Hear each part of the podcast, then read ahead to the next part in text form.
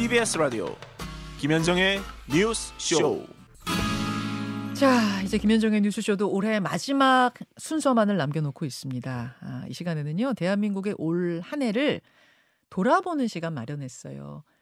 각종 데이터를 종합해서 뽑은 10가지 키워드를 통해서 2023년 한 해를 정리할까 합니다. 인사이트 K 배종찬 소장님 어서 오십시오. 안녕하십니까 배추도사 배종찬입니다. 아무리 데이터를 바탕으로 해도 10가지만 꼽아 꼽기가 쉽지 않으셨을 것 같은데. 쉽지 않습니다. 아. 어, 일단 미리 말씀드릴 건 제가 네. 10가지를 본 방송에서 되는 데까지 보고 예. 못한 것은 댓글쇼로 넘겨서 네. 더 짚어보는 것으로. 우리 뚝뚝 흐르겠죠. 그리고 댓글쇼. 네. 자, 첫 번째 키워드 뭔가요? 그렇습니다. 묻지마 범죄. 묻지마 아. 범죄. 빠뜨릴 수 없는 키워드입니다. 저는 번뜩 떠오르는 것이 그 분당 서현역 네. 칼부림 사건 먼저 떠오르네요. 그렇습니다. 묻지마 범죄가 이제 대상을 특정하지 않고 구체적인 동기 없이 저질러지는 범죄인 거죠. 예. 그 이게 뭐야? 음. 아, 뭐 때문이야?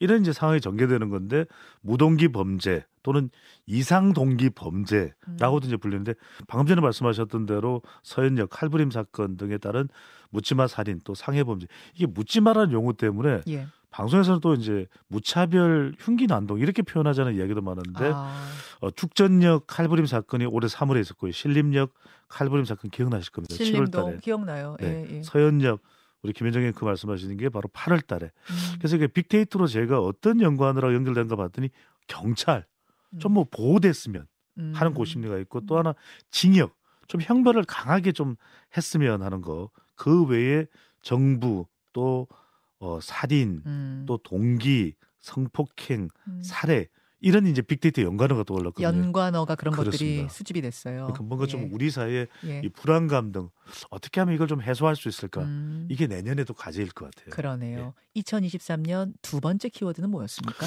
네, 사기 사건들인데 전세 사기. 사기, 예, 이른바 또 전청조 사건. 전청조 사기. 깜짝 아, 거예요. 그럼요. 네네. 이게 이제 어, 전세 사기라는 게 의도적으로 세입자의 전세금을 떼먹으려는 목적의 전세 사기에 연루된 깡통 주택들이 늘어났다. 예. 피해를 받는 사람들이 대부분 또 어, 청년 또 맞아요. 젊은 세대들이 많았어요. 그래서 이것도 이, 뭐 이번 기회에 또 아침 방송의 강자 김현정의 뉴스 오니까 음.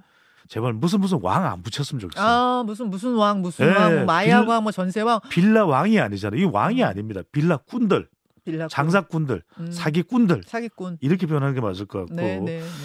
자 전청조 깜짝 놀라셨을 거예요. 혼인빙자 음, 사기 사건에 촉발됐다.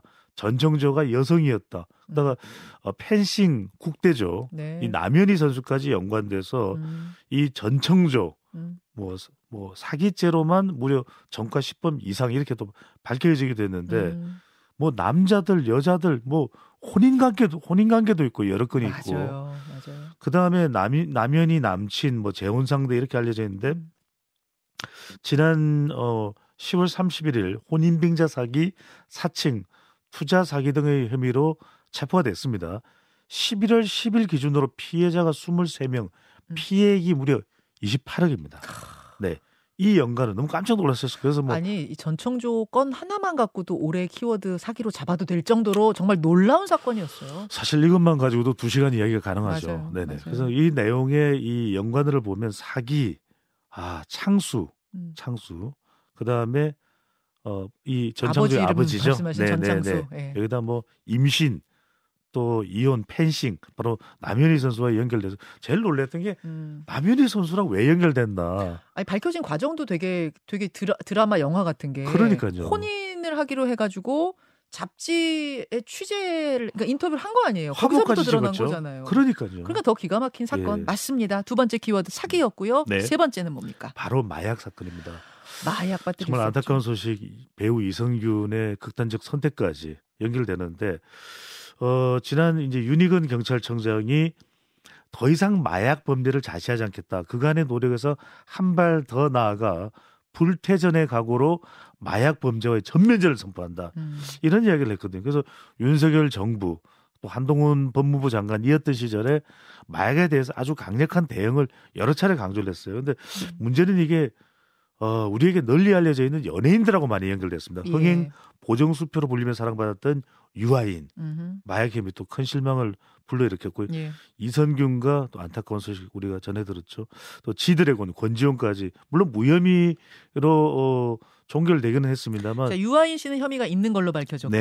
네. 지드래곤과 이선균 씨는 무혐의로, 그러니까 음성으로.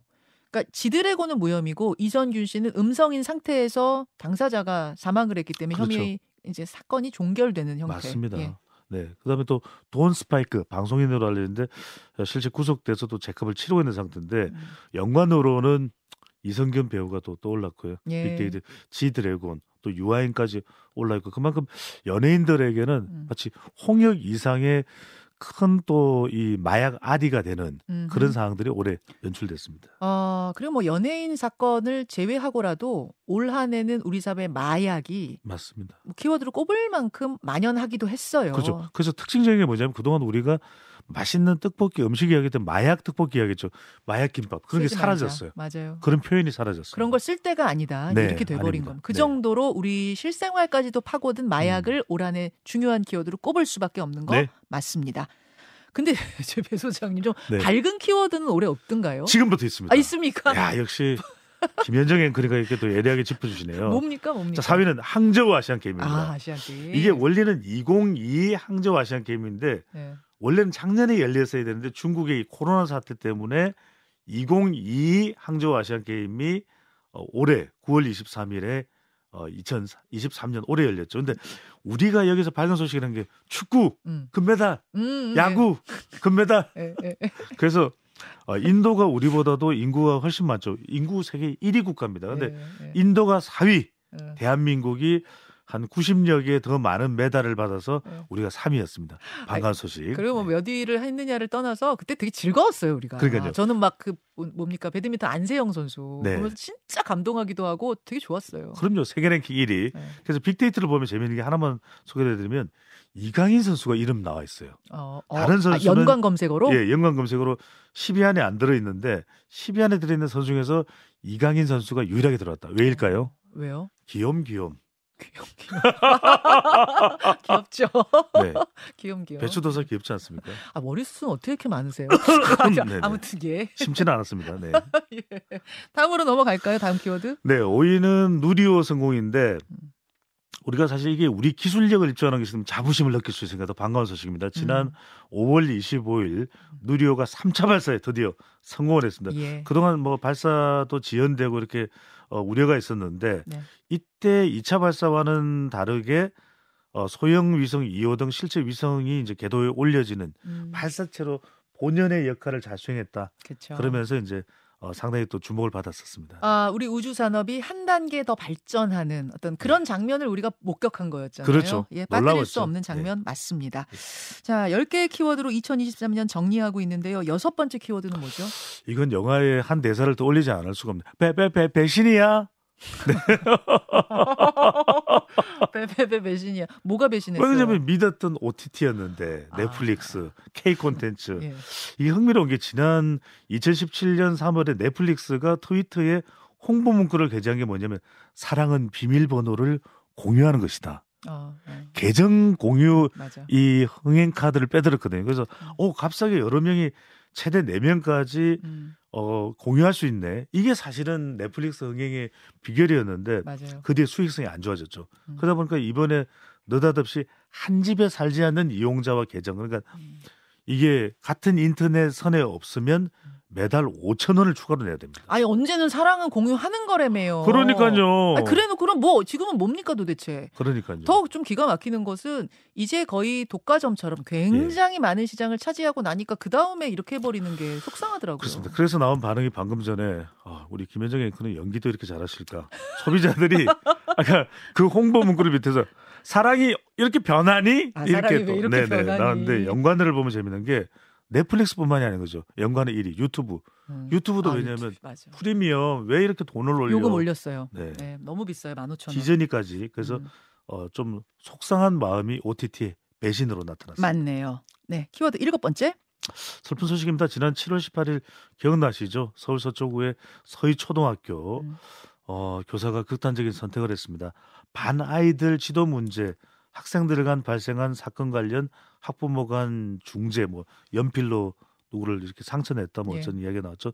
나이스 업무의 스트레스, 개인 신상 문제 등으로 심리적 취약성이 극대화됐다라는 것이 이제 경찰의 설명이었는데, 근데 처리 결과는 무혐의 내사 종결됐어요. 음. 그래서 지금 더 어, 교사분들이 반발하고 있는 그런 사건인데 너무 슬픈 소식이 있어서는 안 되는데 이걸 가지고서 또 학생 인권 조례가 문제였다. 음. 이게 또 논란이 되고 있고 지금 우리 사회 목소리는 어떻게든 선생님들이 그런 상황을 학생이 선생님을 폭력하는 세상이 된 거예요. 음. 이래서는 안 된다는 목소리가 나오고 있습니다. 올 한해 이 교권 갈등, 교권 보호 이런 키워드 빠뜨릴 수 없을 만큼 컸던 한 해 맞습니다. 네. 다음으로 가죠.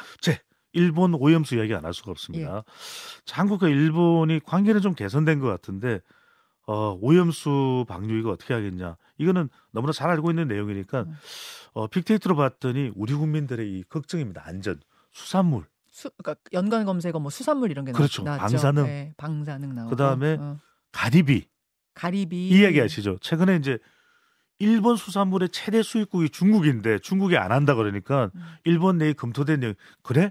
그럼 이 가리비 한국에 수출할까? 음. 이러면서 또 관련된 이야기가 많이 집중이 됐었어요. 맞습니다. 이제 두 개의 키워드만 남겨놓고 있는데요. 두 개를 먼저 발표해 주시고, 예. 발표해 주시고 해설을 들어볼까요? 뭐와 뭡니까? 그렇습니다. 잼버리 파행 엑스포시피와 같은 국제 행사였는데요. 국제 행사. 이게 이제 어, 있었고 또 하나가 바로 출산율입니다. 아, 출산. 자 남은 시간 동안은 출산율을 좀 정리해드리고 싶은데 네. 놀라지 마십시오. 올 10월에 태어난 아기 수가 지난해보다 8% 넘게 줄면서 4분기 합계 출산율이 0.6명대라는 전망치가 나왔습니다. 어, 이 12월 27일 통계청이 어, 발표한 인구 동향인데요. 어, 출생아 수가 어, 10월 출생아 수까지가 음, 이 정말 만 어, 10월 출생아 수가 만 8,903명으로 역대 어, 최저 규모입니다. 야, 0.6명대까지 갔어요. 네. 0.7도 깨졌습니다. 0.6. 1월부터 심각해요. 10월까지 태어난 아기 수가 예. 20만 명이 넘지 못합니다. 그래. 제가 태어났을 때가 100만 명이 넘었거든요. 옛날에 태어나셨어요. 네, 알겠습니다. 네, 네, 네. 아무튼 그때가 좋았던 거죠. 예, 그때가 그럼요. 좋았던 거고 이 문제는 정말 심각한 문제여서 저희가 신년 인터뷰로도 다룰 거거든요. 예. 집중해 주십시오, 여러분. 여기까지 올 한 해 배종찬 소장과 함께 정리해 봤습니다. 고맙습니다. 감사합니다.